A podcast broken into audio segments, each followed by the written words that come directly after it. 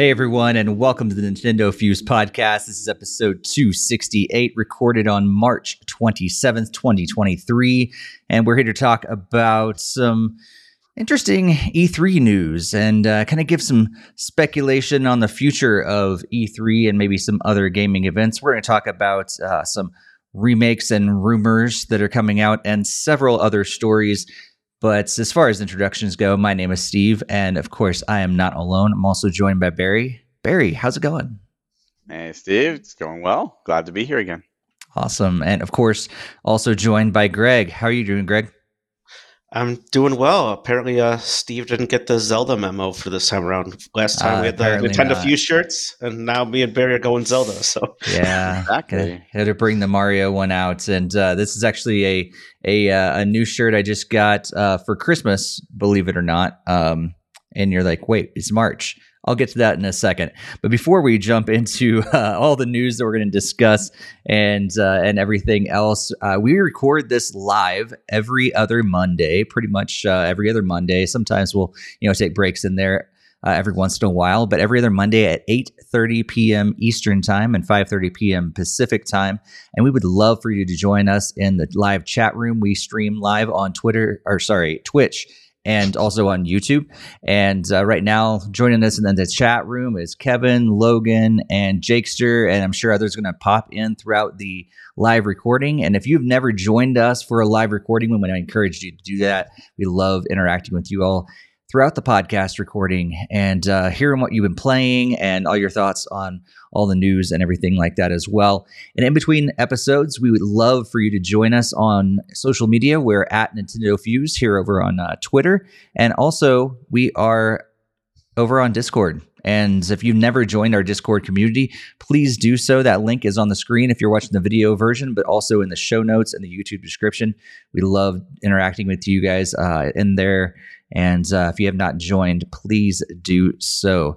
Speaking of Discord, our our uh, our topic tonight just happened to be Logan, who is in the chat right now, mentioned something in the Discord uh, server earlier today, and he's like, "Hey, you should talk. Uh, what does everybody think about uh, E3 and everything?" And was like, "Hey, Logan." Funny enough, that's actually our our uh, podcast topic for tonight. So glad to see you there uh, Logan, and hopefully we can uh, get your thoughts on that as well when we get to that topic. But let's start off with what we have been playing, and we're going to start off with Greg tonight. I'm going to change it up a little bit. Ooh, man, that's the curveball. There's so much to say, uh, but, no, just the um, usual amount. Um, pretty average for me. So um, still working on Kirby's Return to Dreamland. I made it to World Five, so it's been a pretty fun game. I've also been trying to dodge, go through some of the extra missions that appear, and I like the little in-game uh, jokes like, "Oh, these are truly the extra missions," because like normally, like the first set was just like extra like missions that were for like just playing the all the levels and the all the different mini games and all that kind of stuff and entering a level with like a power up and or a mask or like a costume thing. So it's like oh here's like the true extra missions and then they're like the ultra challenging ones where it's like you have to get like high scores on pretty much all the different games and like or win the game like the three times on the hardest difficulty level. So i'm starting to correct away at a few of those along with um still working through the story mode, which hopefully should be wrapped up by the next podcast. Um, I've also been doing some Mario Kart 8 Deluxe. I finally had a chance to check out those new courses that dropped. Uh, was it last week or maybe right before the last podcast, whenever that was? But it was finally had some time to check out the new courses. I absolutely love the Yoshi's Island one. That one's just very incredible. I love all the different throwback uh, sound effects and everything they threw back to the game. So like when you get first, it plays like the um, Super Mario World 2, like the Yoshi's Island like end theme level, and then like when you're collecting the coins, they show the little Yoshi Dragon coin along with like it makes like a red coin sound like when you find it in the level. So it's lots of awesome, great touches that they did to throw into the Yoshi universe. Similar treatment that they did with the Animal Crossing and the um, like F Zero and the Hyrule Castle levels. So that was really cool to see, and also got to finally experience some of the other tour level courses that I missed out on as well. So all around, it seems like it's a pretty good, solid batch of levels, and can't wait to see what the the following packs later on this year. Um, I also did a little bit more Super Mario 3D World with my girlfriend. Was able to help her wrap up World Eight, so that was that final level was giving her a lot of trouble. So I was like, how, like, how do you do it? And I'm like, oh, it's probably easiest if you have a cat suit, but then it's you also can't really use like the invincibility like iframes or anything because the level scrolls. So it was just kind of a capstone course for to wrap up for it. And then finally, still playing um, Fire Emblem Heroes and also Roblox still. So pretty much still standard items there. For Fire Emblem Heroes, they have like the Hero Rises uh, banner going on right now, and that's really cool. Where they have done like a poll to see which unit should be given to free to all players. So once again, like it's they have that offers going on right now. If Barry wants to collect a free powerful hero, I'll get right on that. nice. Nice. We'll go into the chat before we uh, hop over to Barry. It looks like uh, Logan says uh, was playing Diablo 4 open beta weekend. It was a good story and great world map, the MMO Light, uh, where you're you are other players after a while in the open world, not in the dungeons.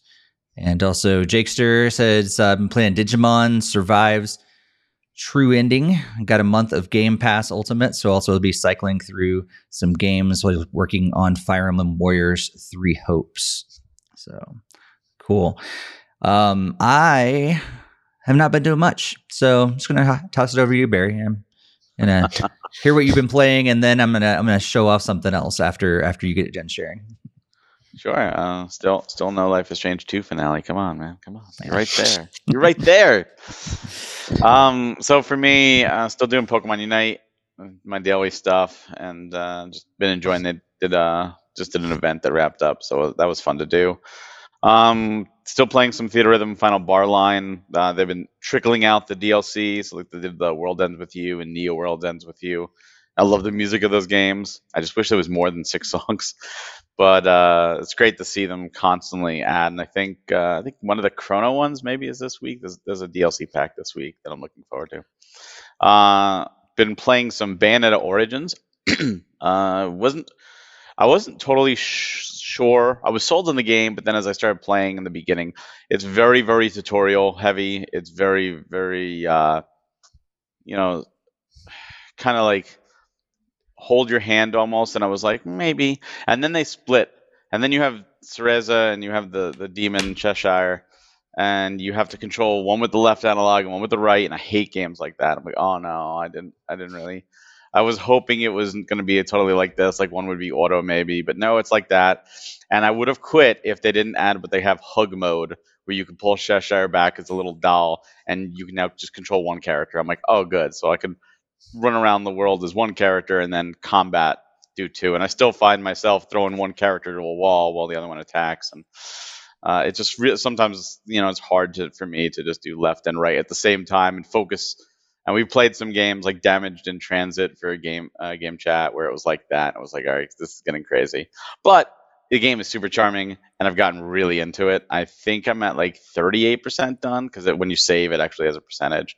I'm not not getting everything, but I'm going through the story and going through the worlds, and they're very colorful.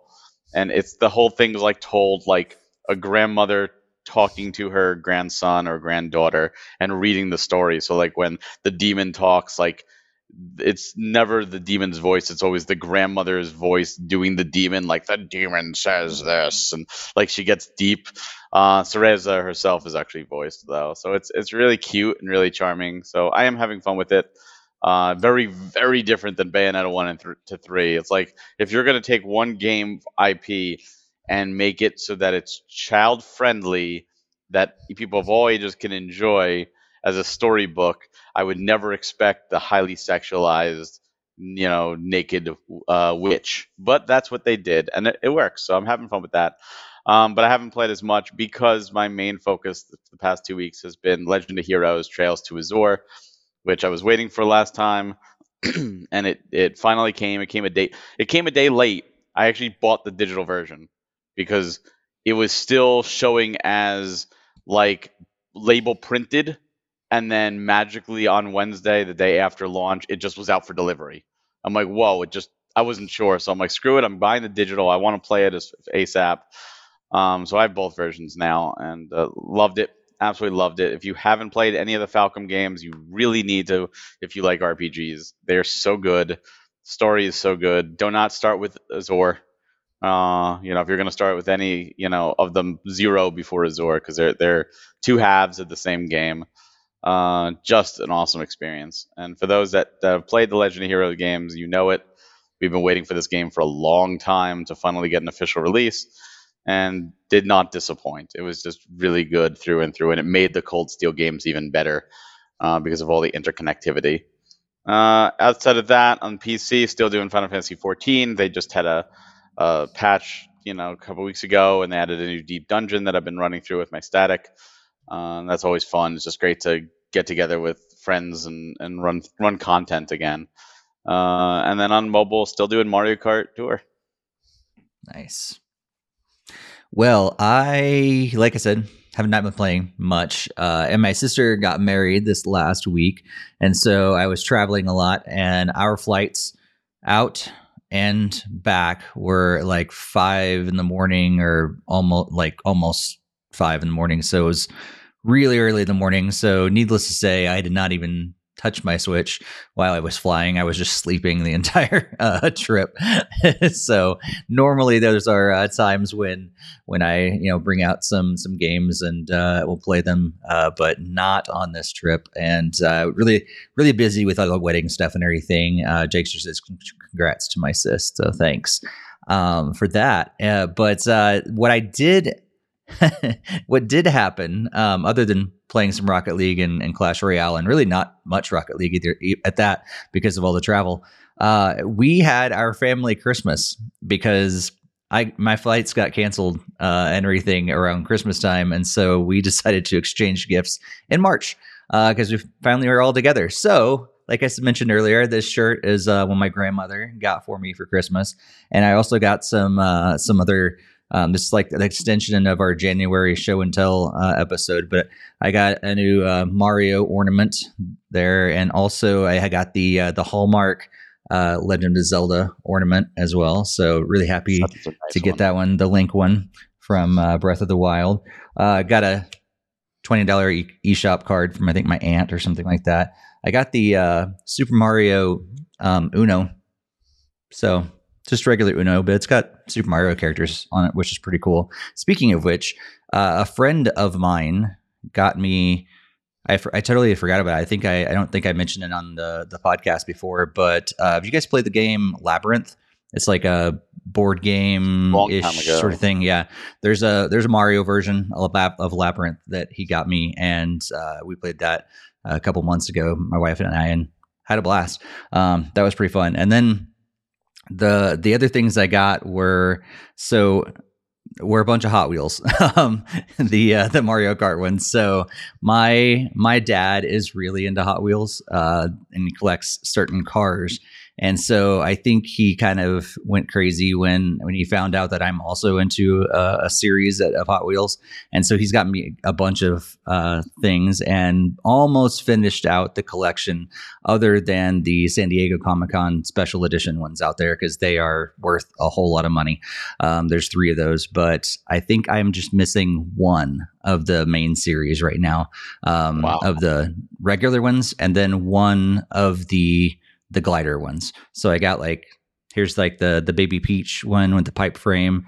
That one um, I'd not been able to find in any store at all, but he found it somewhere. So I don't really know where that happened. And I got a bunch of the the Yoshis uh, that were available only in blind uh, boxes. So here's the yellow one, but I got oh, pretty much so cool. They're pretty cool, and you can take them out and everything. But uh, but yeah, um, so I have all the different colored Yoshis except for the silver one, and then I'm like I said, missing a red Yoshi with a glider that right now is only sold in a seven pack, and I have the other six.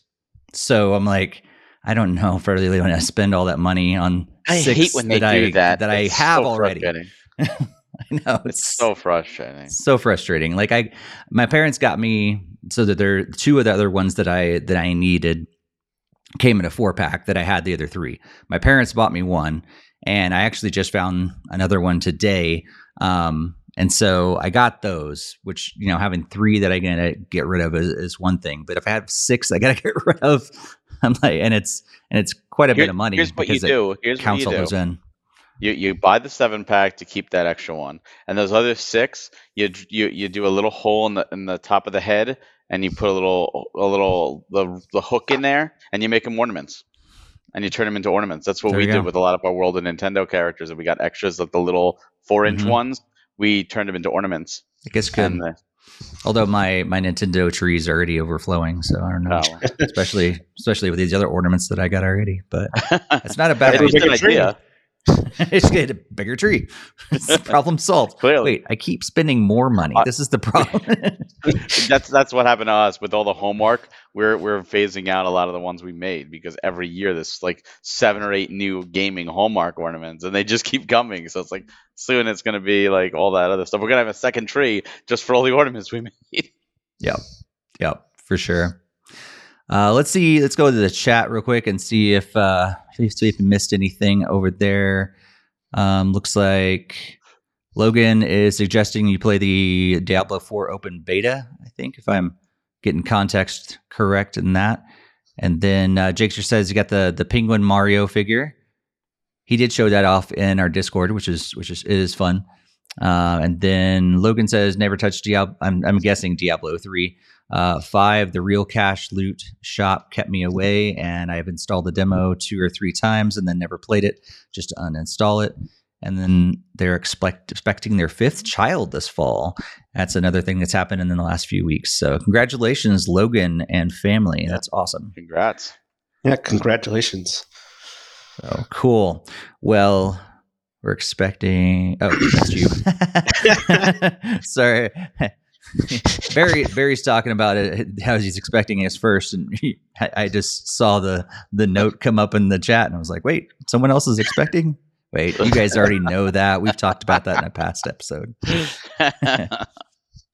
Let's get in, into our discussions for tonight around news and everything. And it's really kind of a, a light week. Um, not a whole lot of big, big stuff that has happened, but our uh, our headlining news story that we're going to talk about tonight, uh, we're just going to briefly talk about the, what the story is, and then kind of speculate a little bit and talk about the state of, of game of the gaming industry a little bit. But we found out that uh, yet another game company has backed out of E E3 2023. It's going to host Ubisoft is going to be hosting their own event in June because they said they've decided to move in a different direction when it comes to E3 this this year. And this is a similar story than what we that what we've been hearing from so many game companies including Nintendo that they have stepped out of of E3 this year and uh I don't know. I, I'm wondering, you know, is this the end of E3? Uh, are we going to keep seeing this from several other companies, or is is E3 just going to radically change because you know it- it's just not what it used to be? I, I mean, Greg and I have been there uh, before, and I know stepping into that hall with all the big name AAA titles, it was just overwhelming and huge, and overwhelming in a great way just awesome to be a part of. And without you know all these different big companies, um, and and Ubisoft is just included in this. Like, so where do we think E3 is going uh, in the future? Barry, any thoughts around this? I think it really depends on what the ESA does after this year and how this year goes. I think if they position it to be a showcase for smaller titles, because E E3 we always think about as the spectacle of the big names.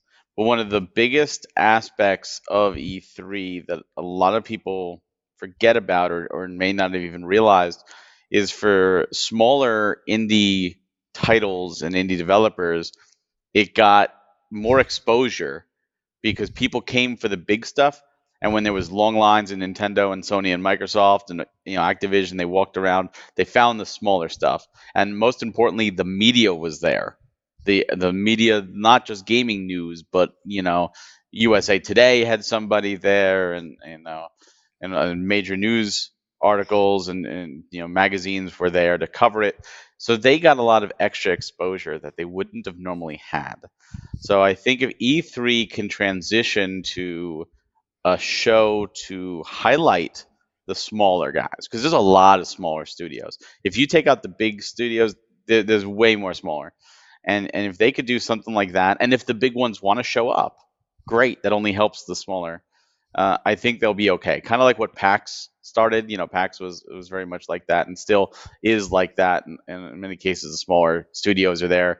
You know, showing things off. PM Studios, Serenity Forge, you know, Retroware, stuff like that. Uh, it it really can benefit the industry if they say, well, if we can't get the big guys and we're going home and that's it, and then that's the end. And and I think E3 has to transition to no longer being the big big show, which is which unfortunately no more like the Christmas in June. Uh, it is going to just have to be another show um, where we'll get some news and information, but it's going to be on a lesser scale. Mm. That's my mm. thoughts, at least. Yeah, Gregory, I think.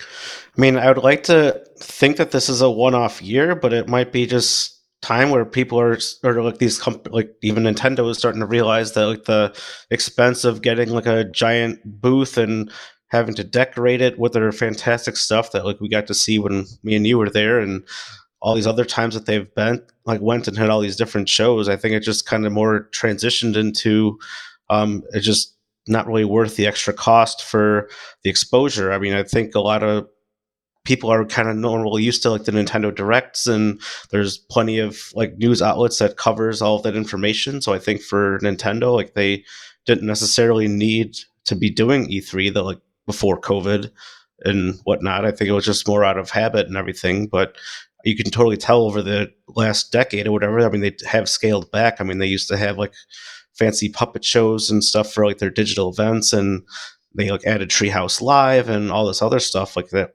was like a very big uh, thing, and before that there was like the stage shows. So it's just seems like they've just keeps kind of been scaling back, and now with like COVID, it was a perfect excuse not to continue it going forward. But I mean, I I've always really liked the show. I kind of will be feeling like kind of sad and lost without like the main presenters this year. I mean, that's always was great discussions for June for our podcasts and everything for all the different things that goes on there. But I mean, I kind of understand that like a lot of this stuff can be a lot easier to reach fans directly by just each company doing their own shows at their own times and can just do them whenever they want to, and not just be tied for three days or like five days within June. So, because a lot of that stuff kind of just started pushing back onto the weekend slowly over the last decade as well too. It wasn't just like Tuesday, Wednesday, Thursday. It became like oh Sunday, Monday, Tuesday, and like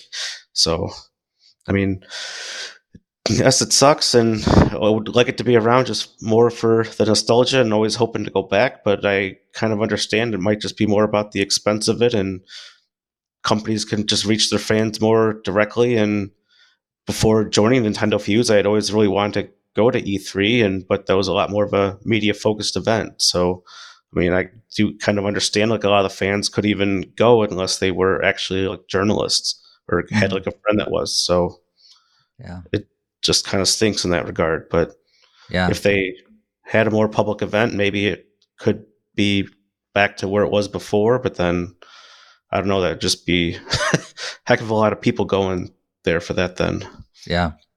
Well, the big thing is, I mean, this year they they are bringing back uh, a part of it that is public. I know they they've tried this in the past and to various degrees of of uh, success, I guess. But they're having gamer days in addition to industry days, um, and I'm wondering, you know, with with uh, the company that's now um, leading it up, ReedPop, I think it's what its name is. Like they they've they've taken over like uh, PAX and other events like that as well, and done very very well with those events. I know people love PAX, and even in in the chat, we got Logan uh, who's talking about how as a gamer he's never really cared for anything but uh, from E3. Um, he he can't remember when he stopped caring, but he thinks PAX is all he needs, and then info from GDC. So so events like PAX are doing well because it's so uh, gamer centric, I think, and and focused on the indies and focused on gamers and the experience that you have while you're there. Um, game, but but other other events like GDC, which is similar, and in, in my mind, I put that in a similar vein to to E3, seem to be still doing well. So why is why is E3 suffering more than others? And I don't know. I, I, what do you think, Barry? Any, I, any thoughts around there? I think it's based on identity. So if you remember, PAX when it started was very different than PAX now. It, it PAX started as kind of like a mini E3, and they've kind of transitioned into their own uh, experience. And even PAX had its rocky points. It was, you know, now there's really just PAX East and and PAX, I think West, right, or PAX South. One of them, I know one of them's gone now. Um, so they're they had to go into find their identity. And I think with E3, its identity was big, big, big, big spectacle, big, the biggest show. And without, you know, when Sony backed out and then Microsoft, Nintendo, and now Ubisoft, without the big names, their identity is what? And I think that's what E3 needs to do is they need to find their identity because they relied so much on these big companies, this big spectacle, and they're losing that. I'm not saying they can't uh, find their footing, which is why I was saying before it needs, in my opinion, it needs to kind of transition to more just a place that smaller games can show, kind of like what Play NYC does. Um, you know, but on a on a grander scale than Play NYC, that's more New York-based developers. Do it, developers all over the world. Let it open, let it be affordable, let it be accessible. Because if you look today versus, you know, ten years ago, the amount of developers is just growing. It's just growing, and and development houses are splitting. You know, into two new houses. The amount of games we get every single week, we always cover it. It's insane, and all we're covering is the Switch stuff. That's not even covering the games for PlayStation or Xbox only, or PC, or or you know, uh, Oculus or or whatever else, Meta Meta Quest or whatever they are. Like it's insane the amount of games that we have. We're spoiled, but because of that, the games are also cannibalizing each other because there's not enough time to play everything or experience. And there's a lot of things that go under the radar. A lot of games like, oh, wait, I've never even heard of this. This came out, or what? What is this? This looks amazing. How did I not hear about this? We hear it all the time. Everybody does, because it's impossible to know everything. So I think that's what they need to do. They need to find their identity, and they need to grow into it and they need to find their niche. And their niche was big, not anymore. Sony, do, Sony. I don't even think Sony does their own thing. They used to have like the PlayStation Experience where they did stuff for a while in California. I don't think they've done that for a while. They've they've gotten arrogant, and Microsoft has kind of went to Nintendo's route, and they do the Microsoft Bethesda showcases themselves you know Nintendo's been doing the directs, and even now they stated there won't be one in June, right? They stated like they won't have anything. Like we've we've grown accustomed to that June direct for well over a decade of it there being something there, and now we know there's nothing. So it's like wow, that's that's uh, the silence is deafening there. You know, Ubisoft has been doing the Ubisoft forwards for a while, and that's what they're doing. Let's just do that. Let's just not have a stage presence. You know, more and more EA has EA Play, I think it is you know they they have all these new showcases for everybody that you know and it's funny because when nintendo first did the direct everyone was like what the he- what the hell nintendo right? Like everyone started mocking them. Oh you're not even going to be there. You're not really part of it. You're not have a, sh- a stage show. And now everybody followed nintendo. Yep. Just, just ahead of the game which is unusual for them. Unusual for them yeah. That's like the one thing they are ahead of the game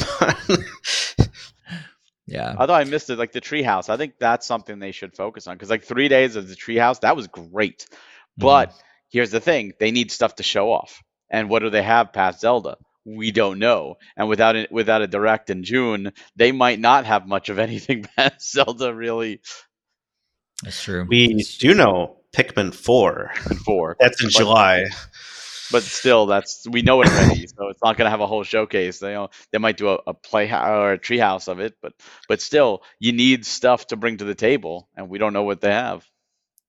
I mean, I'm pretty sure we know pretty much what we're getting for most of summer. I mean, yeah, summers are normally a little bit drier on the releases, and there's not always like tons of games coming out because of just more people are being outside than opposed to playing video games. So it's, I think that's just been a natural part of the curve, and then we'll just get the next direct in whatever August or September like we have been getting. So there might be like a game drop here or there, but I think we pretty much know what to expect all through like July, pretty much.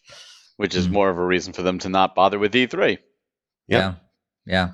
Well, it does seem like with E3 was really the the defining part of the the gaming year. I mean, very you referred to it earlier is, kind of the it's that Christmas time for gamers that we had. Yeah. And and and it was such a big deal for us here at Nintendo Fuse, but so many other uh, gaming uh, publishing companies and and journalists and and everything were just kind of centered around E3, and and I think you know COVID and everything else you know helped kind of start to kill that off. But it seems like Nintendo, leading, like you said, leading the the pack unusually, um, ha- has really pioneered this digital event, and so many other companies have, have followed suit.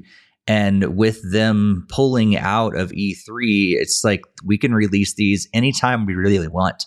And we've almost seen that that play with with other companies that are outside of the gaming world, like um, Google and and Apple and Microsoft and their you know non gaming uh, announcements and stuff will just have random announcements throughout the year, and and some of them have some sort of pattern to them, uh, but they're not tied down to one event like they always have been, whether it be digital or in person. And so, have we lost anything with that? that routine calendar everybody's glued to their computers or their phones like like they used to around E3 and just waiting until the next announcement is there is it is it okay to have those kind of trickle out throughout the whole year? I think I think it really depends on what you like, right? Like if you if you get your kid Christmas is so magical if you celebrate because you have that one big festival, the big day of getting presents.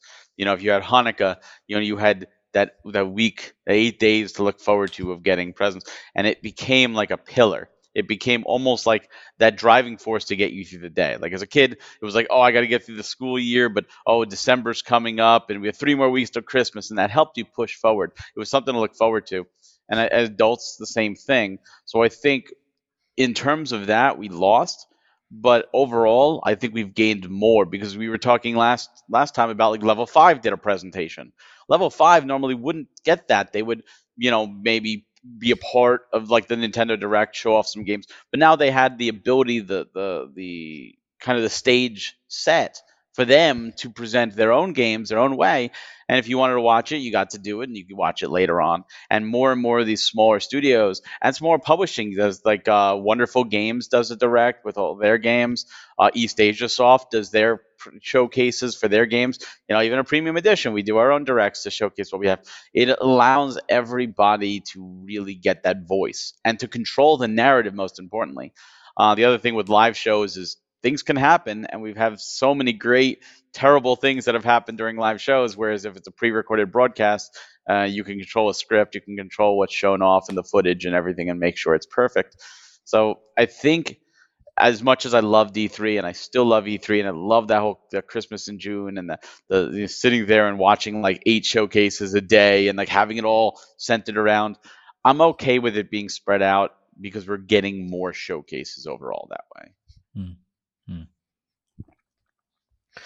I mean, I do agree that it's kind of nice to have it more spread out and just be able to see the news. But I even feel like Nintendo's kind of like stepped back a little bit because I, I know like we've always have like the January February direct for like the first part of the year, and then we had pretty much a guaranteed direct previously like for June, and then we also had like the September one. So it was like almost like a routine like schedule. The way like three a year for like at least a decade or so that they were doing it, like started those. So Um, so without like one in the summer, now I feel like we're taking a step back and getting one less direct. And so, I mean, I mean, it'd be nice to have a little bit more like focused in that regard, or have more announcements in each one. But it's, I certainly feel like that's to be like the less is more kind of thing in that regard. But I think this is an anomaly. I think we're going to have summer directs still. I think if you look historically at Nintendo, if you look at their transition years, because we have to look at 2023 into 2024 as a transition year. What I mean by that is it's a it's going to be transitioning to the new system. They're they're definitely working on a new system. And if you look at like 2001, let's say, when you went from the N64 to the GameCube, the N64 had like six, seven releases like two of them I think are from Nintendo. Like it was it was really heavy in early on, and then nothing, a big drought until November when the GameCube launched, and then there was stuff. It was it was very very light because they didn't have a lot to show. And if you look at the GameCube 2005 to uh, or 2006 from the GameCube to the to the Switch or to the Wii, I mean, the same thing. It was very very light. And you look at the Wii at the uh, 2012 uh, to the Wii U, same thing. And then the 2017, 2016, 20. in fact, 2016 was like we, we had the whole game of the year where we were joking because it was like nothing for the Wii U on the 2016. It was a year before the Switch.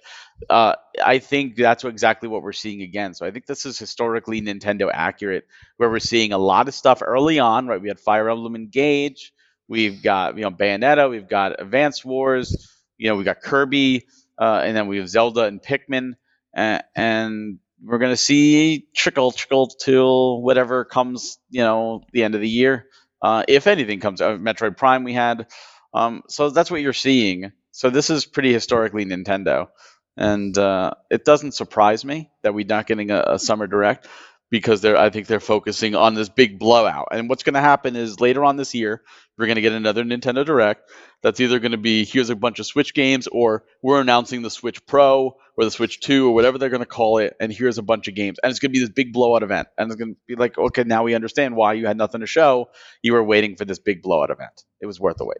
Or they're going to come out with a Nintendo Direct and go, all we've got is Disney Princess Party and Hello Kitty, and and uh, thanks for you know, tuning in, please look forward to it. And we're going to be like, wow, you have nothing to show for it. There's definitely a new system on the on the way. you forgot about uh, Animal Crossing Amiibo Festival too. oh yeah, I got to throw that. game of the year for 2024. so I, I think I think we will see uh, summer directs. They may not be necessarily June. It may be a May. It may be a, a July or even in August. But I do think we're going to see. I don't maybe not August, but I do think we're going to see summer directs come back. I think this is just one of those years where they're clearly putting their focus on Zelda. That that's their pillar, and historically, look at what how did the Wii U end? What was the big thing? Oh, Breath of the Wild. You know how did how did the GameCube end? Oh, it was Twilight Princess. Oh, these are all transitional games. That was it. You know, so I think I think we're gonna see that again. Even the Wii, with the Wii, the Wii actually died with Operation Rainfall, right? Like the, in the, at least in America, you know, Xenoblade was one of the last games, and we got it a year after everybody else. It was like, well, there's nothing for the Wii, so let's throw that out there as something. uh, I, I think we'll be fine.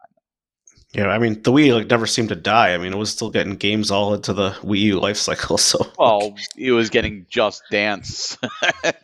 that that was about it. Yeah. Yeah, pretty sure Barry. Once you just buying, uh, still buying the Just Dance for for Wii into the beginning of the Switch life cycle. I think twenty twenty, I think was the last yeah. one. yeah.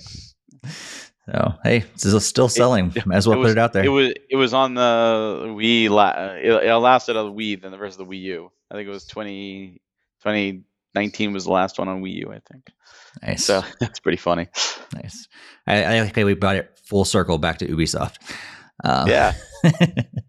uh, speaking of this this Ubisoft Direct, any any thoughts about what uh, we might be seeing? I haven't seen any rumors or anything like that about what they could be showing off. But uh, you guys hoping for anything specific from Ubisoft? Beyond Good and Evil Two, does it exist? mm. kind of forgot about that. I think Ubisoft did too. and the Prince of Persia remake, the Sands of Time remake, that, that was supposed to be coming out like think two years ago or something like that. That's true. That's true. Yeah, I've kind of fallen off the Ubisoft bandwagon, but maybe like something with like Rayman or something, and Mm. I don't, that'd be a good guess for me, or maybe more like Mario and Rabbids DLC. I don't know. But- yeah yeah i when i was talking with the uh i think it was the producer or associate producer of uh the new Rabbi- mario and Rabbids game um i kind of asked about um future stuff with with rayman or kind of future things with uh mario and Rabbids and he was very tight-lipped. But i don't know. Maybe uh no news and not willing to share anything it means something is coming. Um, but uh, but he was very very tight-lipped about any of those questions. So.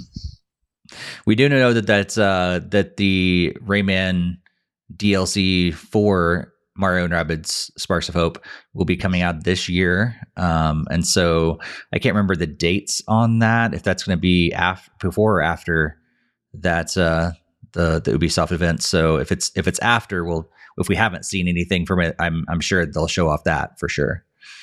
That's another thing about this year is this year is definitely very heavy with Nintendo DLC. You have Splatoon 3 getting DLC, you have Fire Emblem Engage getting DLC, Mario Kart 8 Deluxe DLC, Xenoblade 3 DLC, trickling on throughout the year. Um, and I think they're they're riding that. I think they're riding those games DLC packs and, and content to uh, keep the keep the year going, like to pad out the year, so to speak. as well. I mean, it's also probably safe to uh, make an assumption that Tears of the Kingdom might even have DLC as well too. I mean, they announced like the Breath of the Wild DLC like pretty much just before the game launched. So, I mean, we still have a few months coming up here until May, and we also we might find know out tomorrow. That's what I'm saying. Could even be finding that out as early as tomorrow. Mm-hmm. Mm-hmm. Uh, go in the chat. Uh, looks like uh, Jakester says, and then they have uh, still Skull and Bones is uh, is another game uh, we have not seen much from, and also Hiawatha in the chat says they like to see Splinter Cell, Spies versus Mercs, and Assassin's Creed multiplayer to return as well. So we will find out, and uh, that's the thing. I guess you know like I said, the the downside is not having you know the the E3 moments, you know, new and loved, but at the same time, not having that means we could get surprise announcements tomorrow, or you know, who knows when, and uh, a new games could just pop up at any moment. And Nintendo loves to do that sort of thing. In fact, uh, we've got another one that we're going to talk about a little bit later in our in our headlines. Um, something's going to happen uh, tomorrow on on March 28th. But uh, before we get into that headline, let's turn turn our attention to a rumor. Uh, and uh, we've got some some reports coming out about a, a certain game that might be remastered. Greg, you want to tell us a little bit that, about that? Um, yeah. So making the rounds last week, um, it's been reported that Level Five is working on a remake of F Zero GX, so or like a remaster of it. So that was like a what that was the last released uh, actual F Zero game on the GameCube, and they had previously worked on like the Luigi's Mansion series and everything. So um, pretty much it was this has been as long like a long time rumor dating all the way back to Christmas time, like last year. So, I mean, like at least three months ago. So, I don't know what you guys think of it. If there's any credibility here, and also to kind of extend it. I mean, if there's any games that you think that could be remade or remastered from like previous like hardware or whatever, like any thoughts on what games you'd like to see be get that kind of treatment as well too. So, I mean, Steve, if you want to see what, what your thoughts are on the F Zero and any games you might want to offer up for to be remade or remastered. Yeah, I I I mean it makes no it makes no sense that they have not done anything with F-Zero. Um no sense at all. So if they're going to remake it, great. I would rather have a new game, honestly. Um however, GX is a fantastic game if they want to remaster it and and bring it out, awesome. Um I think it's the same as like Mar- Metroid Prime. You know, sure, remaster it, make it for for Switch, um, fantastic. But but let's see Metroid Prime Four. let's like, um, so I think that's that's still my thoughts around this too. I I would love to be able to play uh, GX in you know modern up upscaled graphics, uh, bring it online for sure. Um, I think you know games like that. It's you're gonna have to have a, a steady um, online uh, for sure because glitches and lag would be really annoying in uh, in the game like F Zero. Uh, but but yeah, like bring it bring it on for sure. Um, as far as other games, um, you know, I don't I don't really know. Like I I think. I mean, when I think back to my GameCube days, I think back to a time where I was starting out as a independent gamer um, because I was in college and I was finally buying my own systems, buying my own games, and therefore I did not have very many games at all for GameCube. And the games that I had were were like Wind Waker, games like um, Smash Brothers Melee and Double Dash. like, and I think of of those games, I'm sure it'd be be great to see some of those, you know, remastered and everything. But but uh, but I think it would be great to bring back a a Double Dash esque thing, possibly in in uh, some DLC for eight deluxe, or could we see a mode? not forcing it on everybody because not everybody liked the the two person cart thing in Double Dash, but we see a mode of Double Dash like things in the next Mario Kart. Um, but uh, but as far as like the games themselves, man, I had so few games on GameCube that like I can't think of anything honestly that that just shouts at me, "Hey, remake this again." That hasn't been remade already. Like Resident Evil 4 we have on every system under the sun. Um, you know, things like that. Super Mario Sunshine we've already, you know, had had remade kind of. Um, you know, ported, so th- kind of ported. ported. Um, you know, Luigi's Mansion it's a great game, but they've the ones that I played the most like they've either already remade or they've improved upon that franchise as they've gotten older, and which means like I don't necessarily want to go back and play the original Luigi's Mansion. It was a great game, but the ones since then have improved so much that I don't really care about going back. And even if they remastered it, I, I wouldn't play it. What about you, Barry? What do you? What, any games that you recommend to, for remake and for, also any? For, I mean, there's a ton that I think should be. I th- I think one of the, the things that sucks is when a, a game is locked to a console that is, you know, you, there's no forward compatibility um, with it. There's no way to go play that. So if you wanted to play a GameCube game, you needed a Wii or a, or a GameCube, and that's it. And you know, being so far divorced from that, we're over you know a decade since the Wii died, and uh, so many of those GameCube games are getting very expensive uh, it's nice to have that easier accessibility brought over. So I agree. I think we should have some games. F Zero would be great. Make the you know have the AX courses right there, so you don't have to uh, use a Game Shark or uh, you know to to unlock things. I think Eternal Darkness that that needs to. I was I was just pulling up a list of GameCube games, and I was like, "How did I forget Eternal Darkness?" Okay, Eternal Dark. I'm, that's that's the one. That's the one I want back. That's I'm not even a right horror there. fan, and I loved Eternal Darkness. I'd love to see that back. Um, there's there's other ones, of course. You know, the Wii U. We talked about all the Wii U ports. Um, Xenoblade X needs to. Uh, I would I would put Baten Kaitos on this list, but we just got that, so I'm like, oh, that's coming, cool. Um, I think we should. I would like to see some more compilations too. Uh, you know, Pikmin one and two. Let's let's get the whole Pikmin series on there you know like like i don't see a reason you know metroid prime 2 and 3 of course get get those on there. Like like bring bring everything on. I'm a big fan of of having all those. You know even luigi's mansion you know they they remade it for the 3ds so that's great but bring luigi's mansion 1 and 2 uh to the switch. Like bring those. Uh, and then I'd love to see, you know, since we have this new HD 2D thing going on with games like Octopath and you know the upcoming Dragon Quest 3, um, that's so beautiful. I'd love to see some NES and Super Nintendo games just remade that way. Like Dragon Quest 3 is one that, that's having that. But like imagine them taking Star Tropics and doing a two pack and remaking both games like that. Like like that would be great. Like let's see that. Let's see games we've never had before. Um, you know, over here. Look at what they did with Famicom Detective Club, right? They they took a game, two games that we've never had, and they remade it entirely.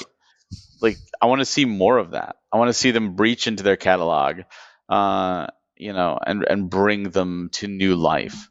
So there there's a, a ton of games. You know, Earthbound, of course, is one of them. Like do it, get a Mother Three over, uh, or or give us Earthbound 64, what the original Mother Three. Um, to go back and finish. I would love to see F, you know, doing GX. I would love to see F Zero X come over, but with the expansion Mm. uh, cups, like because the the the the 64 DD expansion disc actually added tracks in addition to the track editor and the car editor. There were tracks that were exclusive, and you can play them if you have a Japanese 64 with a Japanese 64 DD with the the expansion disc and the Japanese copy of F Zero X. Great, and I've, you know, with emulation and stuff you could do, it, but like legally, like easily accessible. I want to see that come out. You know, it's Mhm. it's funny too because they they added Mario three on the GBA and it had all the e-reader card levels, which was great because so few people played them, and I think that was just because it existed on the Wii U. But they also brought over F Zero X, but they didn't bring those that stuff over. Like it's not a complete game. That would that to everybody else, it's a brand new thing. SimCity 64, same thing. Like that was Nintendo made. Um, bring that over. So Hmm. I'm I'm a big big pro um, port and remake and let, letting new people because if you've already played it then you don't have to play it there's a billion other games but so few people have experienced some of these games and to uh, give a new audience to them and even relive. Look at metroid prime right? It that was still more accessible. They had a wii re-release. It was on wii u as well. Um, and now it's like here it is again and people are experiencing it for the first time with the, the dual analog and the you know yeah you the, the hacks and stuff. People people are able to do that you know online on the pc legally but now we have a legal easily accessible plug and play um, and people are experiencing the first metroid prime you know which is great. I, I agree. I think we need more. Bring them bring them all over. Double dash you know I, i'd like to see that as a mode. I, I don't think double dash as itself should be ported over because most of those tracks are in mario kart 8 Mhm. deluxe anyway. But i do agree like I'm, i hate cut content. Put that as a mode. Make it accessible. Make an option. Options for everyone. W- One of the things you you mentioned, um, Barry, was like bringing games and kind of like remastering them in, this HD 2D sort of thing. And I'm, I immediately thought of Four Swords Adventure. Like, Oh, how yeah. cool would that be? Um, bringing in there, and if you need to tweak it, you can. But being able to play like four players online, co-op with friends, um, you know, having Yeah. that element brought in there too. But in you know this new HD 2D sort of style could be really cool as well.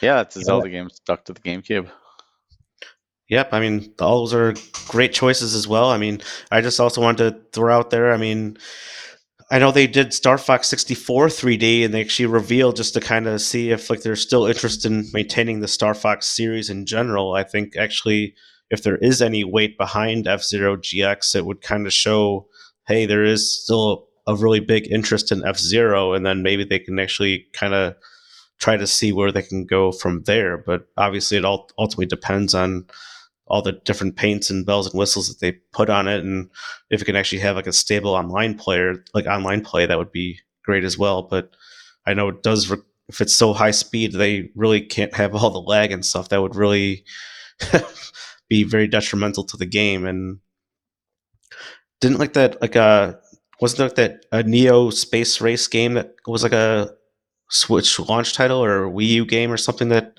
was basically like a Oh, yeah. spiritual successor to F Zero or something that did Mhm. really good. So wait mean, I are you do- talking excite bytes No, no, oh you're talking fast rmx that's it. Maybe that's what it is. Yeah. Yep. Yep. Yeah, that that's on the that one's not. I think that one's Wii U only, but uh, Fast Racing Neo, the sequel, is on the Switch. Yeah. Or what versus maybe it's the other way around. One of them's on the Switch Yeah. already. One. and it did well. So It's got a physical too from Super Rare. They did a physical for it. So that would be yeah, really great to see if they did that and like a few games I thought of that would be awesome for remakes kind of going on like the eShop ending just to kind of do like the fluidity kind of series cuz like the Joy-Cons would be perfect for manipulating that little puddle of water eddy around the levels and I think that would be really great to be able to keep that series alive. Um, another one I know that's very popular would be like Soul Calibur 2 because it had like Link in it and how awesome that would be to see him more like a Breath of the Wild costume or even Actually, I heard a rumor that Soul Calibur 2 is getting remade as well. Against a rumor, but I don't know if Link will will come in and they might just keep it like Necrid and Spawn or something like that, or Heihachi hmm. or something for that last spot. I never even heard that rumor, so that's very much of a coincidence because I was just No. kind of thinking games. um, nice. and I actually did maybe even consider Sunshine to be possibly re- remade because I know it's like super glitchy. There's lots of problems. It was kind of rushed, and just because the GameCube wasn't doing the best, I think if it actually was kind of more remade, like they could probably do a lot more with having updated controls and Mhm. just having things handled much better. But yeah. Yeah, Jakester says as long as they don't make another Star Fox Zero, he'll be interested. I am totally with you. Yeah, Yeah. and Greg, that's, that's another one. surprised- Okay. Zero should be brought over. Oh, You know, totally. fixed For sure. fixed. Just fix the control. yep. Yeah. Greg, I'm surprised you didn't mention uh, Simpsons Hit and Run. That on would be Nintendo, though. great as well, but I that's not really a mainline Nintendo series kind of game or featured, and I would love that to be honest, but I don't think they really ever remake the Simpsons games or whatever. Yeah. I know the arcade game is still very much intact, and they keep bringing like that. I think they even made like their new arcade cabinet for it and everything. So hmm it would be really great to have hit and run. I mean, I'll, there's quite a number of games I would absolutely love and would easily buy again, but I don't know if they necessarily deserve like a HD treatment, like even like You Mario what would be Baseball, one of my good? favorites. But They should do Wave Race in 1080. Bring those back. They Mm. they both had GameCube entries. You know, That's they're true. they're getting the the 64 NSO has Wave Race 64 and 1080 on the way, but get the GameCube Blue Storm and Avalanche. Mm, those would be fun for sure. Um, speaking of which, um, just uh, looking over some games and everything. I don't know if you guys saw this, but uh, I think just as of a couple hours ago, rumors have started to spread that uh, Skies of Arcadia is the next Oh, RPG to be Thank remade. God. oh, it's such a good game. Again, trapped to the Dreamcast and the GameCube. Uh, so few people have played this. It's another another classic. Yep. So apparently, yeah, back in 2021, Sega mentioned that they're uh, they were going to be bringing back dormant IPs, and so that's the the latest rumor, and a lot of a lot of different sites are uh, are covering that right now, and so maybe that's the I- next one. I remember when Nintendo the really Sonic needs to- and, what was that? bring back. I was saying Nintendo needs to bring back their own dormant IPs. Yes, so they do. true. I remember it was like Sonic and All Star Racing transforms. They had Vyse from Skies of Arcadia as a racer, and everyone we were like, "Oh my god! Like this, you're acknowledging Skies of Arcadia exists? uh, bring that back!" But uh, oh my god, uh, Jakester! I honestly never heard of Skies of Arcadia until like 2019. That's sad. That saddened me so much. That's such a good game. I mean, the GameCube version is the best version. It has like the added content that was like Mhm. Japanese exclusive or with the VMU and stuff. But yeah, bring that back. Yeah. That's exactly it. There's so so many games that are lost on the newer generation. Like I was I was having this conversation with my my wife a couple weeks ago about our son. Like he's getting born into a world with four decades plus worth of games that he's never played. And then on top of that, by the time he starts playing games, how many more added on?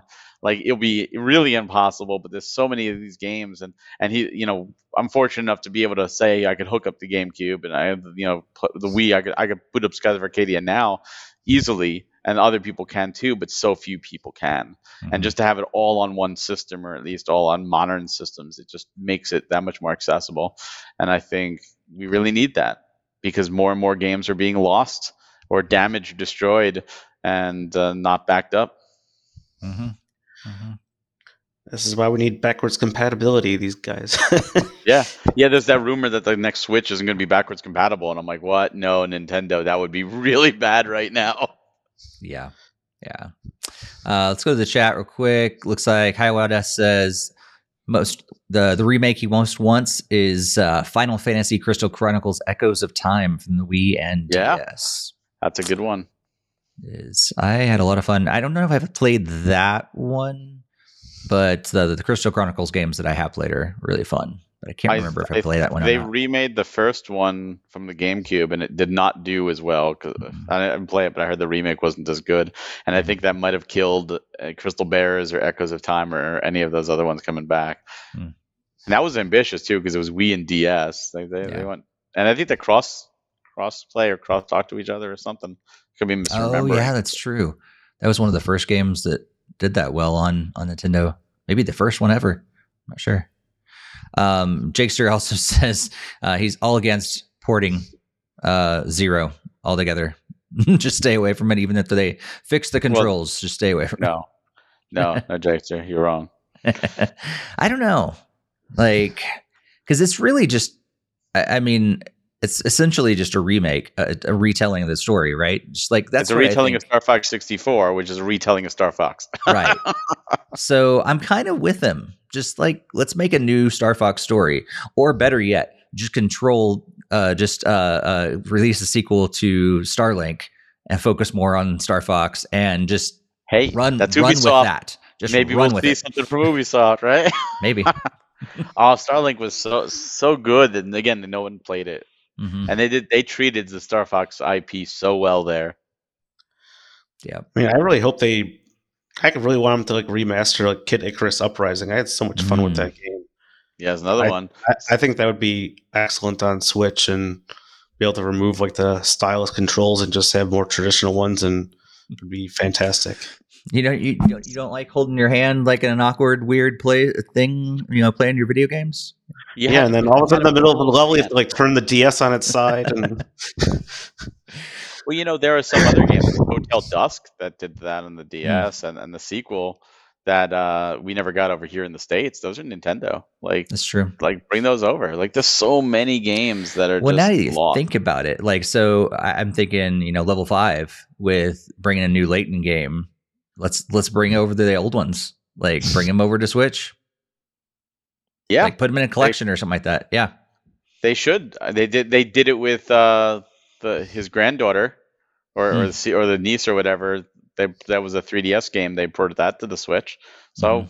bring bring the others. Bring it like you said, a collection. Absolutely, make it accessible. Yep. You know, not everybody has DSs or 3DSs. They're getting expensive now, especially 3DSs are getting really, Really? expensive. hmm. Yeah. maybe that's how I make some money back from hot wheels I mean, like, it's like 200, 200 plus dollars still for a 3DS, and it's only going up. wow well is the ambassador one worth a lot more? Yeah, ambassador ones are worth a hell of a lot more. If you have the ambassador certificate, they're worth a lot of money. well then maybe i'm gonna have to do some research that's when i'm gonna buy my switch pro oh boy. Well, we got some. uh That's a for our big stories for this episode, but we got some headlines we want to cover and make sure that you guys know what's going on in the world of Nintendo and uh, third parties and all the other things that are going on. So I think uh Greg's going to kick us off with uh something a little special that's going to happen in just uh, about a couple weeks from here, or just one week. Am I am I off? I think it's next week. That's crazy. yeah. It, oh my it god, really it is next week. yeah, this is really coming up really fast. So, um, if you've got tickets to see the new Mario Brothers movie, just like I do, um, you can instead of uh, stomping on some Koopas, you can stop your popcorn cravings and get a special Mario themed uh, popcorn bucket. So, if you're really interested, uh, make sure to try to look for them as while supplies last, because they'll probably be limited time only. Yeah, well, speaking of limited time, um, you know, there's, there's so many of these games now have these like early access. Uh, you know, MultiVersus just went off, but there's another early access game coming to the Switch right now, and that is Disney Speedstorm. Uh, if you get the Founders Pack, you'll be one of the first to hit the tracks when the game launches an early access for the Switch on April 18th. And so we alluded to this earlier, but uh, we're going to be getting a special video with Legend of Zelda series producer uh, Eiji Aonuma. Roughly 10 minutes of gameplay is going to be shown off of Tears of the Kingdom on March 28th at 7 a.m. Pacific time. So as we're recording this, uh, it will be just under uh, 12 hours, so 11 hours from now, as of recording. Uh, but we're going to be able to uh, watch 10 minutes of gameplay from Aonuma himself, and that's going to be over on Nintendo's YouTube channel. On our last podcast, we had talked about like the Mario Day stuff, or even two podcasts ago. But there's like a wave two of some of the sales that go through April 7th. So if there's some awesome Mario titles that you don't have for your um, digital collection, you can be sure to check out um, either Mario Kart 8 Deluxe, Super Mario Odyssey, New Super Mario Bros. U Deluxe, Super Mario Maker 2, one of my personal favorites, Super Mario 3D World plus Bowser's Fury, and there's also another edition of Mario Kart 8 Deluxe that has like the booster course pack you can get as well. So Steve's got the video on screen with the percentage of discounts. You can save some good money on those games if you don't have those on your system yet. Oh, and just to piggyback on that, uh, also, you know, you can get the uh, FIFA 23 Legacy Edition on the free game sale or game trial sale uh, there on Nintendo Switch Online. That's that's important to to That's let important. people know as well. Yeah, like, I've downloaded just because it's free, but um, yeah, that's that's what it's worth. It's free. That's just worth it's worth free.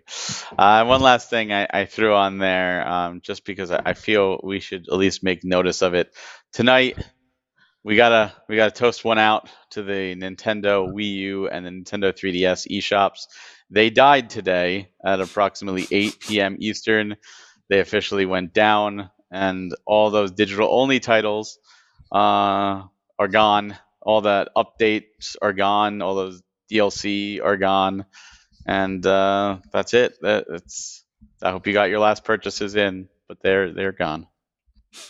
So sad. Yep. If you have not checked out our our uh, last episode, I think it was, we talked about our recommendations for for all those. But uh, yeah, unfortunately, if you missed out, you missed out. So that's uh, all all happened already today. But uh, Yep. You know, you were talking about the uh, Layton games and like the big ones, Ace Attorney. You know, Ace Attorney five and six were iOS and 3DS only and digital only, and now the only way to play two major games in a big franchise uh, is through iOS now.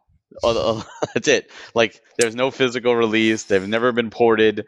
That's it. And those are major releases. That would be like, you know, like Ocarina of Time and Majora's Mask were like gone. You couldn't play them anymore from the Zelda, uh, unless you play like a crappy touch screen iPhone version.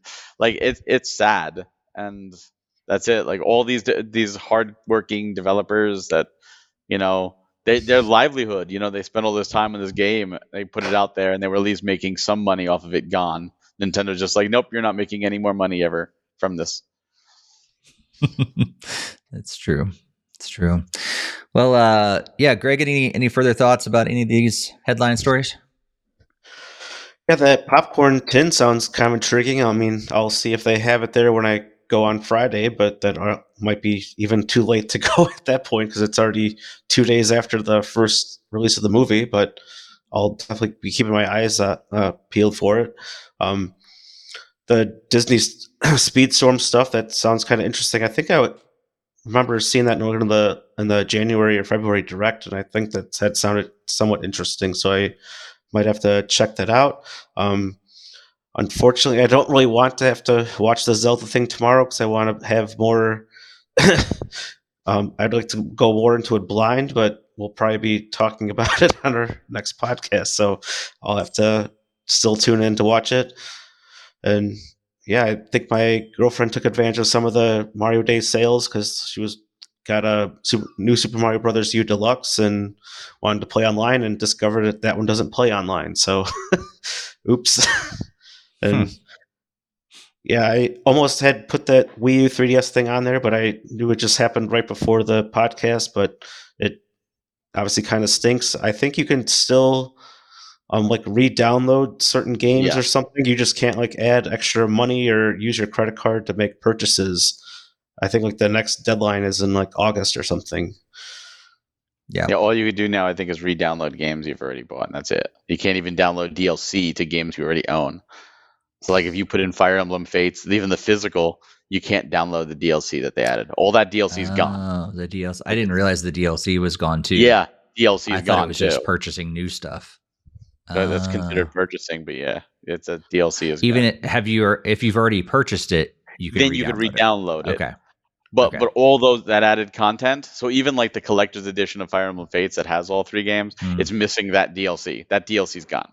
Bummer. Like it's it. Like so that would be great for them to re-release it with all of that to preserve it. Mm-hmm. Yeah. Well, Barry, any uh, further thoughts about any of the rest of the stories? Um, the bucket sounds cool, but I- am going to be seeing it at AMC, so Cinemark is not going to help me there. Uh, Disney Speedstorm looks good. Uh, it's it's a Gameloft game, and they did Asphalt, and I really enjoy Asphalt, so it has potential my only weird thing is I'm not I'm not big into games with service. Like I do a few like Pokemon Unite I'm doing, um, but I've seen so many of these games just end service. Like right now, like I meant I alluded to MultiVersus. They they're done with the beta. They just out of nowhere they didn't tell everybody. They're like, nope, we're done with the game right now. It, it will relaunch next year. They took it off even for paid customers. Gone. Like just that's it. Done. Like I don't I don't like when games can just disappear if I'm putting real money into it unless it's like you know five dollars here, ten dollars here, whatever.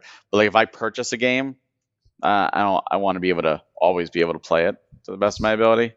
So I might check it out, but uh, it does look good. I'm, I'm waiting. I'll wait for reviews. Uh, as for the Tears of the Kingdom thing, I'm in the same boat as Greg. Like I'm already sold in the game. I don't need to see it. But at the same time, we haven't seen a lot of gameplay for it yet. So I'm kind of intrigued just to to whet my appetite. Um, plus, there's always the rumors. And I know Jared's in here now. He, he and I were talking a little earlier before the show. Uh, possibly that OLED, uh, you know, Switch, the Zelda Switch will be announced because we all thought it was going to be at the last Direct and it wasn't. So maybe it's going to be announced here. So I want to want to definitely be on the know with that. As for the Mario Day Wave Two stuff, I, I buy the games physical, so I have those games. Um, but if you are a digital gamer and you haven't played any of those games, they're all excellent. Uh, absolutely all excellent.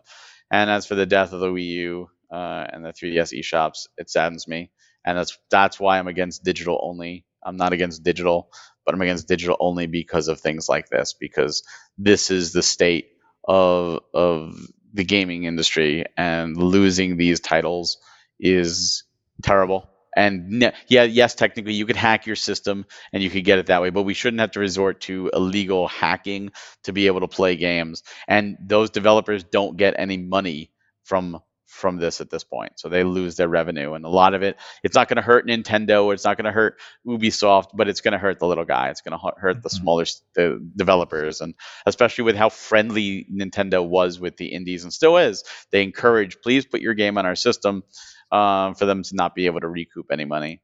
Uh, it saddens. And even games that have gotten ported, sometimes like the Wii U version is different because of the gamepad. Mm-hmm. That particular version of the game is gone.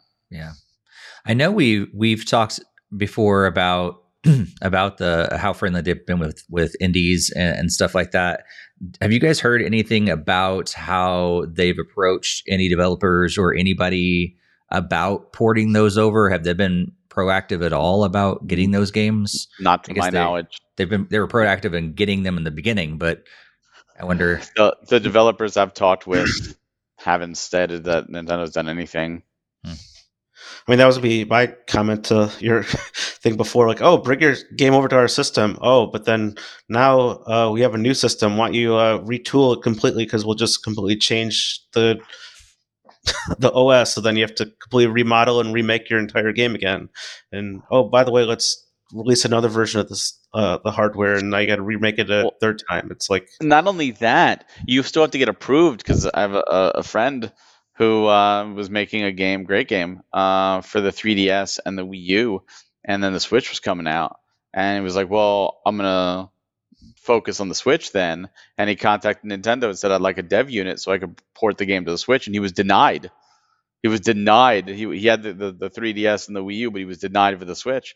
So he said, "Screw it! I'm taking my game to Xbox and PlayStation then because you're to deny me." Uh, you know, and I'm like, "Wait, what?" So it's not even a guarantee. It's not even a oh well, you can just bring it to Switch. You still have to uh, to apply, and they still have to get approved. And for whatever Hmm. reason, he wasn't. And that maybe because the game didn't come out in the Wii U and the 3DS. But it's not his fault that Nintendo was like, "Here, we're moving on to the Switch at this Mhm. point." That's But I mean, even if you were to release it in the last year or so, I mean, it's wouldn't have got a whole lot of traction. I mean, I know we Yeah, there were still some 3DS games kind of trickling out, like in the first two years of the Switch's life cycle, but I can't imagine them selling much. I mean, that's kind of what happened with the Mario and Luigi series. They were remaking those, and those are Nintendo IP, and they were very abysmal numbers because this 3DS was already well on its deathbed because the Switch was already out. So yep, exactly. So that's that's the horror of it all, and that that's really where digital only is is the the biggest negative because these games are lost. Yeah. and these these these and DL, even DLC, like I think games should be re-released as as complete versions. Mhm. You know, because there's so much great DLC out there that it will eventually just be gone. And and you may have played it and say, "Oh, I'm not going to care about playing it in 10 years." And maybe you know your your your circle group may not care about playing it in 10 years, but that doesn't mean everyone's not going to care about playing it in 10 years. Especially people who were born now, who are like, "Hey, I'm going to get into Fire Emblem." Like if like 10 years old, so 10 years from now, my son's suddenly like, "Oh, I really like Fire Emblem. I want to go back and play all the Fire Emblem games." There's content that he can't. It's just gone because I didn't buy the DLC, and and that sucks because he's now not going to be able to get the full experience. Nor is anybody else. You know, Breath of the Wild in Japan, they actually, for those that don't know, they actually re-released Breath of the Wild with the DLC on physical. And it not only is it in English, but it will read your English data. So if you have the English version, you can put this in and it will take that save and you can boot it up. And it is the physical version of the Breath of the Wild DLC, uh, which is great. They didn't release it in America, which sucks, but at least it exists in some case because otherwise that DLC is gone. And Sure. the Wii U version of that DLC is gone. Mhm. Only the Switch Yeah. version of that DLC now exists. I wonder if they'll announce that tomorrow.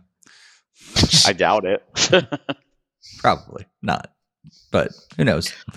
I mean, Um, I was just like watching like a random video on YouTube, like I think over the weekend or whatever, but it was like covering like new Super Mario Brothers 2. I mean, they had all those awesome coin packs of Yep. all those exclusive levels, and those are now completely going to be Gone. gone. So I know there were like that, there was that impossible pack that are some of the mar- hardest Mario courses ever created by Nintendo, and those are just, if anyone wanted to actually try those, they're just Gone. no longer in existence.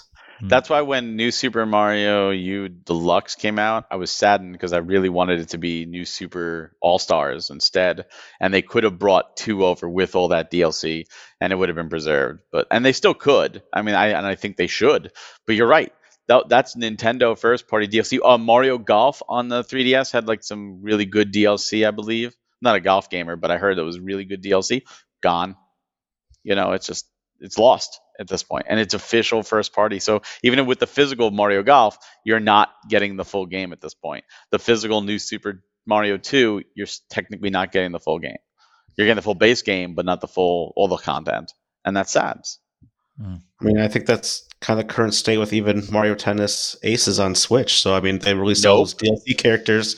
But- nope they Oh, re Nintendo has Ninja re-released those titles with updated patches, so you can get Mario Tennis with if you look at the back of the card, you want the number to say 002 and it contains all the free content including all those characters on the card.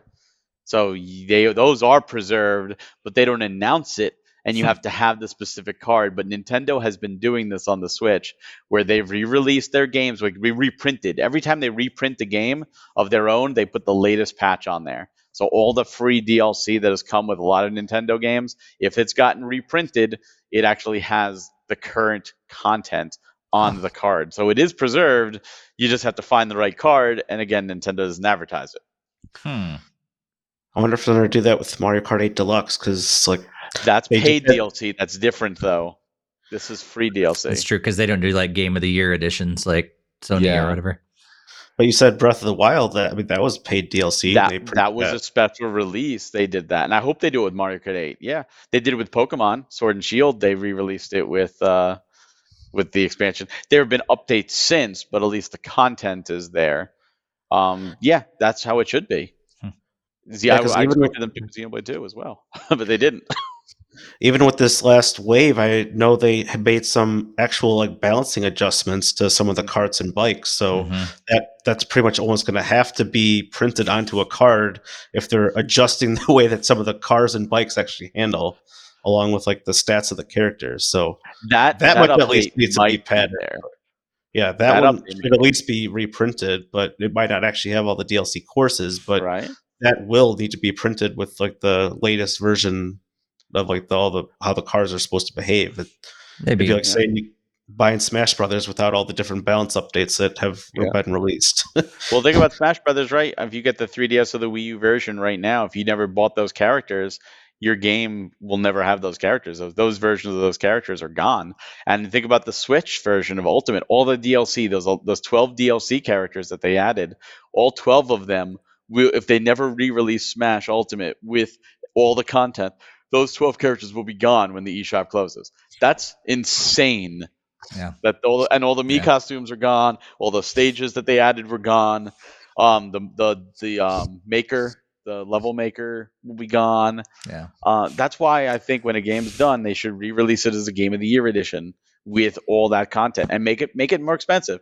Like uh, the Pokemon Sword and Shield, I think was eighty or ninety dollars. I think it was ninety dollars because it was sixty base game, thirty DLC, physical. Boom, get it, all have it. Fine. Make Smash Ultimate a hundred dollar release.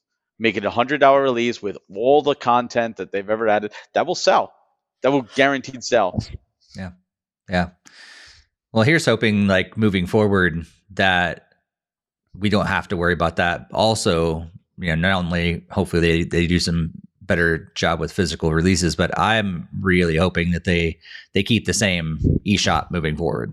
That just everything is backwards compatible and everything Switch moving forward. You can just Oh. continue to have access just like you know all the other companies do. I wish I could be so naive. This is Nintendo we're talking Still- about. Still hoping for it.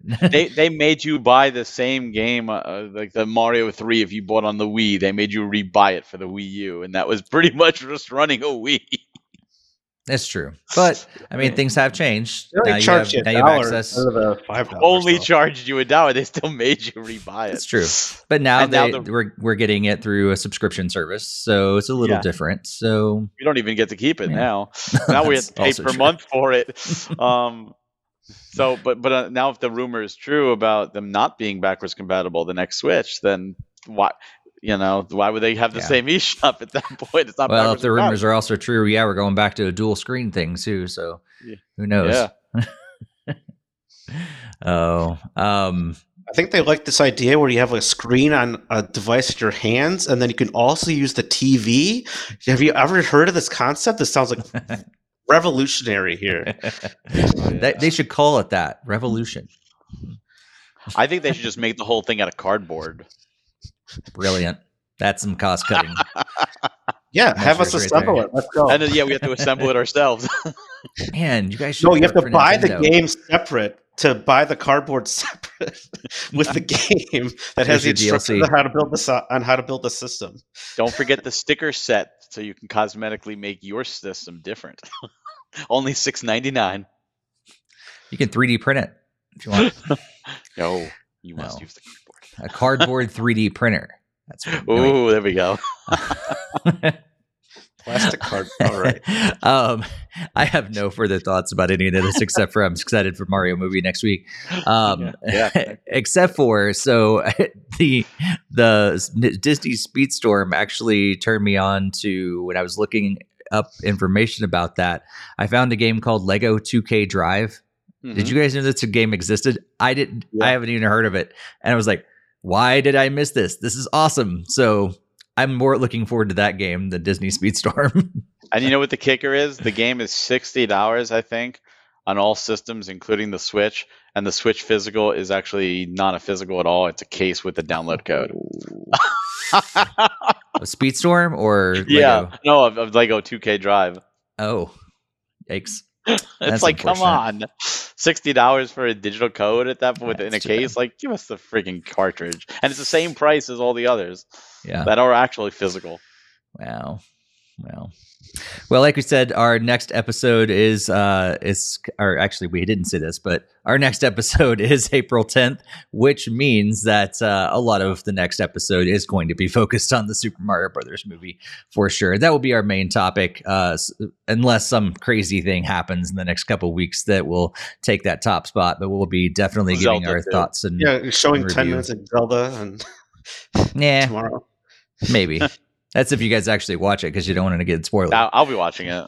Yeah, I'm, yeah, I'll probably need to watch it. I mean, they're always very careful to pretty much hide the story and leave Yeah, that. that's true. They'll probably be So- showing off any of the new like like ruins or whatever, and Yeah. so So definitely Mario movie, definitely uh, Tears of the Kingdom on our next episode on April 10th.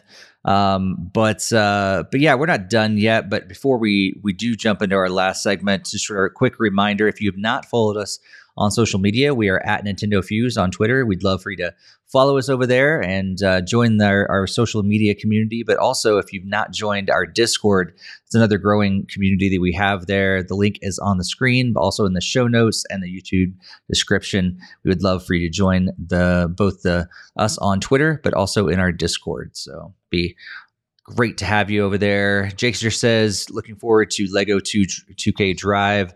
If it wasn't made by 2K, now it's a fossa. How do you pronounce that word? Factually, I think he's what he's Factual, trying to say. faxical, foxicle.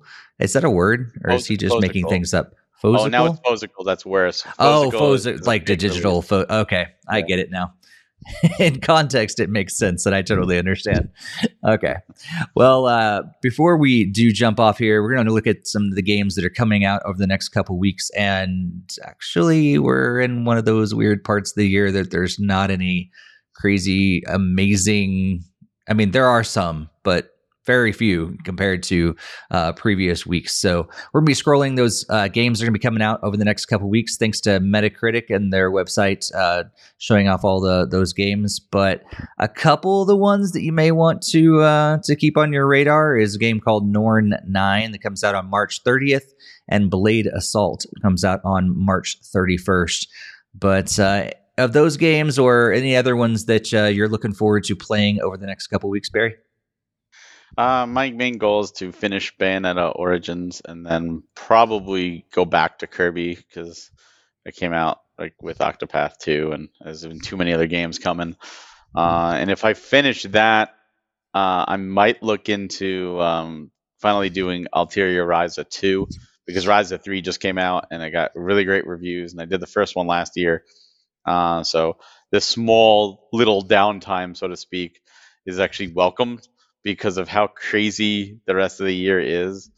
Uh, so I'll, I'll take a little bit of downtime to to to take care of that. But yeah, uh, that's that's my main goal personally. Nice. How about you, Greg? Barry, I'm ashamed at you. Um, Ore Body Binder's Tale actually comes out before our next podcast, so I've already I'm- played it.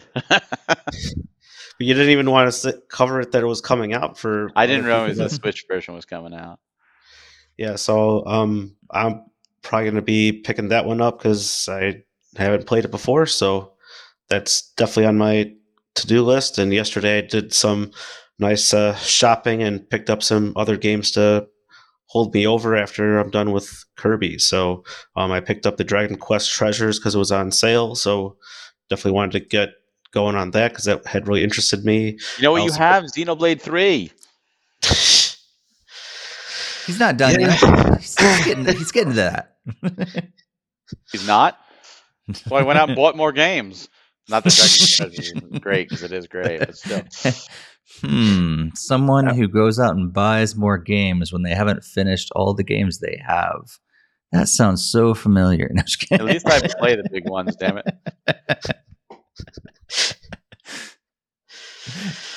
I do like to play the big ones too. And Dra- Dragon Quest, I've really liked that series in general. So Great. Treasures is a great game. You'll like it. um, I also picked up uh, the Oregon Trail. I was saw that that was on sale as well, and that's kind of like a spiritual successor to the original computer game. So I was kind of excited to play that with my girlfriend at some point.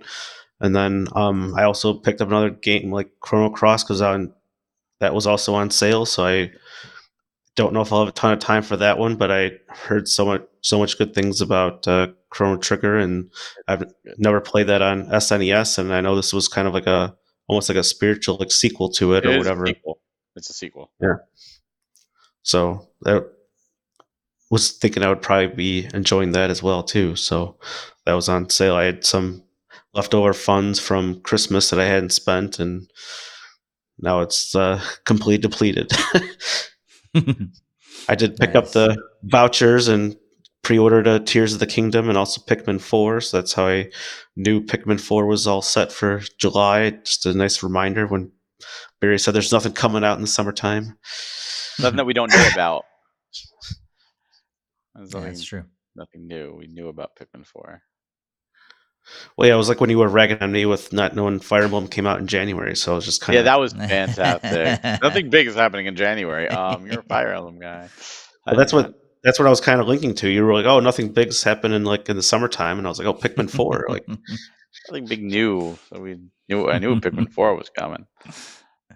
I also noticed there was a game there on that list called The Answer is 42. Yeah. I might have to check that out because I'm a big Hitchhikers fan. And I was like, wait, what is this? is Yeah. this just playing off that or what? I think it's a puzzle game. I looked into it a little bit, and yeah, I think you like connect numbers and stuff like that too. So I don't really know if it's that much of a connection to Hitchhiker's just- Guide. It's just playing off of that. Yeah. Yeah, Yeah, but it's that's, uh, that's how you name a game to get Barry to buy it." yeah, I think it's uh, it's just They- like a I mean, they- puzzle game. They literally start with the answer to life, the universe, and everything. It's 100% a reference to Hitchhiker's Guide. Totally, totally. In fact, they even say "Don't panic." An original strategy provides excitement to use Yeah. your logic and math skills. Don't panic. Yeah, it's, it's, it's definitely based off of playing on Hitchhiker's nostalgia. Yeah, I think it's uh, similar to like threes or what's the there's Tens. another one that I like you combine the numbers together and then it eventually gets yeah, I forget what it is. Uh, Yeah. There's, yeah, I know what you're talking about. That that should be interesting. Mhm. I'm sure it'll be a 2.99 or whatever. Yeah. Um I, I feel like I'm gonna be a broken record, but yeah, I feel like um Life is Strange 2. I need to get back to that, uh, finish that up.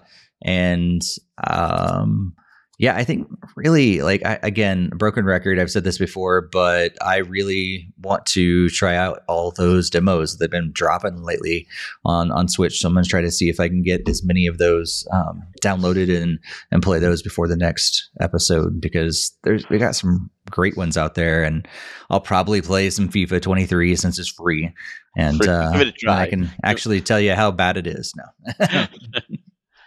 See, see, Greg, Greg's out there buying new games to play when he's got Life is Strange and he's Yeah, got. Xenoblade Three, I have Fire Emblem Engage, Fire Emblem Engage. Fire Emblem Three Houses, Fire Emblem Three talking- Hopes. You're talking about uh, Chrono Cross, a a great, great game that that was previously locked to PlayStation One, uh, outside of like the digital re-release kind of deal, and now brought to modern systems. And they added Radical Dreamers into that, which was actually locked to the beta Satellaview for the Super Famicom. That was only released that way. So you could play an emulation ROM of it, but it was never officially released outside of Japan. And that they brought it all back.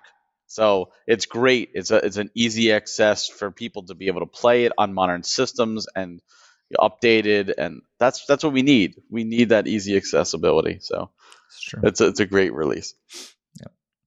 Jakester says going to be playing, uh, finishing up Fire Emblem Warriors this week and starting another game and starting his third run of Digimon and going through more of Game Pass.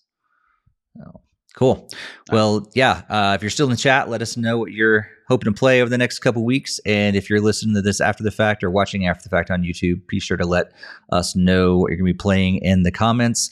And uh, while you're at it, just let us know any of the thoughts uh, that you have about any of the news stories that we've talked about in uh, tonight's episode. Let us know in the in the comments. We'll go back and and read those. And uh, all, while you're there as well, we don't we won't say there's a whole lot, but if if there's anything you ever want to have us cover in a future uh, episode, if you haven't shared that in our in our discord which is a fantastic place to do that you can also drop those in the comments or also email at uh, email us we uh, we have a uh, email that uh, heads to all all three of us it's podcast at nintendofuse.com and you can always uh, contact us that way as well. We'd love for you to just keep in contact and you're like, hey, this thing's going on. I'd love to hear your thoughts about it. And uh, you can do that in the comments, Discord, or send us an email. Um, Barry, anything going on cool in your life over the next couple weeks? Uh, pretty much. On the premium side, we just put up. Uh, speaking of Orebody, uh, we're doing a second print of Orebody on NES, so those went up today, uh, which is always fun. I'd finished the script for the next Premium Direct, so that's being in, in the works for there. Um, we're also going to be at. I'm not going to be there, but the, most of the team's going to be at Midwest Gaming Classic this upcoming weekend. So if you're near uh, Milwaukee, definitely go and, and, say hi to the team. Other than that, in gaming, uh, a lot of it is going to be playing with the puppies, still working with them, still training them. Uh, so that's going along slowly, but but well, and baby appointments and and stuff like that, and helping helping out where where needed uh, in that regards trying to get the nursery started to work, be set up, and all that stuff. Mm. So it's exciting and fun and scary real. at the same time. Becoming real. nice. Training the puppies on Super Mario Brothers or Super Mario Brothers U, or training them to go to the bathroom on the pads and not on the floor. I'm just being, just being silly. That's right. I know. Soon he'll have uh, three human players, and he just needs to train one of those dogs to be able to play fourth player. Yeah. the dogs can work together, and one can like hit the That's right. joystick, and the other one can hit the buttons. Probably smart enough to figure it out. That's scary. you just need to go back to simple controls like a Wiimote again. or or the Atari, just the joystick and one there button. you go. There you go. Make it happen. Greg, anything uh, going on in your world in the next couple weeks? Yeah, unfortunately, I'm not going to be able to make the Midwest Gaming Classic. So, um, my girlfriend had found a different convention. I don't even remember what it was for that she had already gotten tickets for, but that was also before I even knew that the Midwest was that same day. So, um, I'll be at that convention at least for a little while, and then um, pretty much this week is my my daughter's uh, spring break, so I'll be heading up to um, Gurnee to spend like go to some indoor water parks with her for a few days. So that's going to be a lot of fun there as well. So yeah, it should be pretty exciting. And then I've already said like last time I had tickets for the Mario movie next week, so all set. That's true. That's that's what's going on in our other lives. We're going to see the Mario movie. Yes, we are. you know, it'd be fun. Like this is, it's probably going to take a lot of coordination, but how how fun would it be if we all took a group trip out to Super Nintendo World? That'd be fun. That'd, That'd be, be awesome. I don't know if we can make it happen. Do like a Nintendo Fuse Day if we can all all get there and see if any of the community could also be there at the same time. If you would like that to happen, let us know in the comments, and uh, we'll see we'll see what we can do in the future. Yeah, I know Barry would love that idea because then it's like we could all go to his house and play at the museum. What? The, I'm nowhere near Super Nintendo World. It's in Florida. Oh, not not the Nintendo store. I mean the amusement park. oh, I thought you were talking about the store. Some oh no, no. I mean we could always come out to the store too. That's that could be maybe cheaper, but uh, store, yeah, that's easy. That's depends easy. on how much. Yeah, it depends on how much you buy. I've never true. been to the store, and I'd love to see it. But oh, it's, it's the reason I when you first said Super Super Nintendo World. some reason I just was thinking about the store, like Nintendo the New York, Nintendo New York. But yeah, I do wish to make it out there at some point, but I might have to wait until it's in Florida where it's closer. But If if you do. Nintendo New York and you wait towards like the Christmas season, you can kind of do a two for one because Nintendo New York is right there at Rockefeller Center. So you could do Nintendo New York and you could see the Christmas tree Mhm. and all that. So you can kind of get a two great for time one. to go. Yeah. Or if you go on Thanksgiving, you get to see the parade, you get to see Nintendo Yeah. Store, and you get to go to the the tree and everything else going on too. It's fun. That sounds a little bit better because I think the you don't want to know, know if you want to be there for the ball drop on uh, New Year's Eve. Oh yeah, that's probably the time say to avoid it. I was saying, I was saying that. But if you if you go before, like just before that, like the week before that, um, a lot of times you can see them setting up. Like I think I we once went December thirtieth, like the day before, and we were seeing them like fix the ball and change the Oh, numbers. cool. And it's not it's not really crowded because there's nothing happening, hmm uh, and you can kind of see the tests. You'll see them Hmm. test the ball and stuff too, which is cool. But uh, yeah, you can you can do a lot during that time period. Cool. especially if Yep. you've never been to New York or you know you're with people who've never been to New York. So There's a lot fun. to see and do. It's so much fun. I can't wait till we can get to go back because we've been there several times. And so my wife and I have told each other like the next time we go, we're just going to eat our way through the city and see several shows. So There all we want to do now. Uh, the food you can't beat it. Yeah. No, no. And it's the random places that you never heard of. You're just walking down the street and you're like, that sounds amazing. We're going to stop in. And yeah, it's so great. Like, It's the hole in the walls that have the best Oh, yeah. food. Like totally. Hard Rock Cafe is just Hard Rock Cafe. Go to Mhm. like the hole in the wall down a side street and it's amazing. Mm-hmm. Oh, so good. I'm getting hungry That's- just thinking about it now. Yeah, I bet the food would be really good, but I don't think the pizza can match out here in Chicagoland. So Oh, no, you don't have to eat pizza yeah. there. There's there's so many other you'll, options. you'll get shot. the good thing is though, Greg, if you do just choo- choose to eat pizza in in Chic- or uh, in New York, then you don't have to worry about like not being able to eat anything else. It's like in Chicago, you eat pizza and they're like that's your only meal for the whole day, maybe the next day. it's good, but it's all you're going to be eating. Because it's a casserole. but, yeah, I mean, there's there's that one slice of pizza fills you up. I feel sorry for you because that's only one meal for me. Still easily enjoy a awesome breakfast and a great great lunch as well. oh no, I'm I'm not stopping at one. Well, I wasn't trying to imply you'd eat the whole pie, but yeah, I, I usually could handle two as like a meal Yeah. from like most of the places that have those bigger pieces. But It's all good. It's pizza. There's there's very few pizzas that I've eaten that I don't like, and those are really bad. But we won't talk Stay about away those. from those. Yeah. Uh, well, that brings us to the end of episode 268. So we're gonna be back with 269 on April 10th. And uh, like I said, I'm gonna be talking a lot about the Mario movie. Gonna be talking about Zelda Tears of the Kingdom preview that we're going to be getting tomorrow on March 28th. But uh, until then, happy game, everybody. Have a good one. see you next time.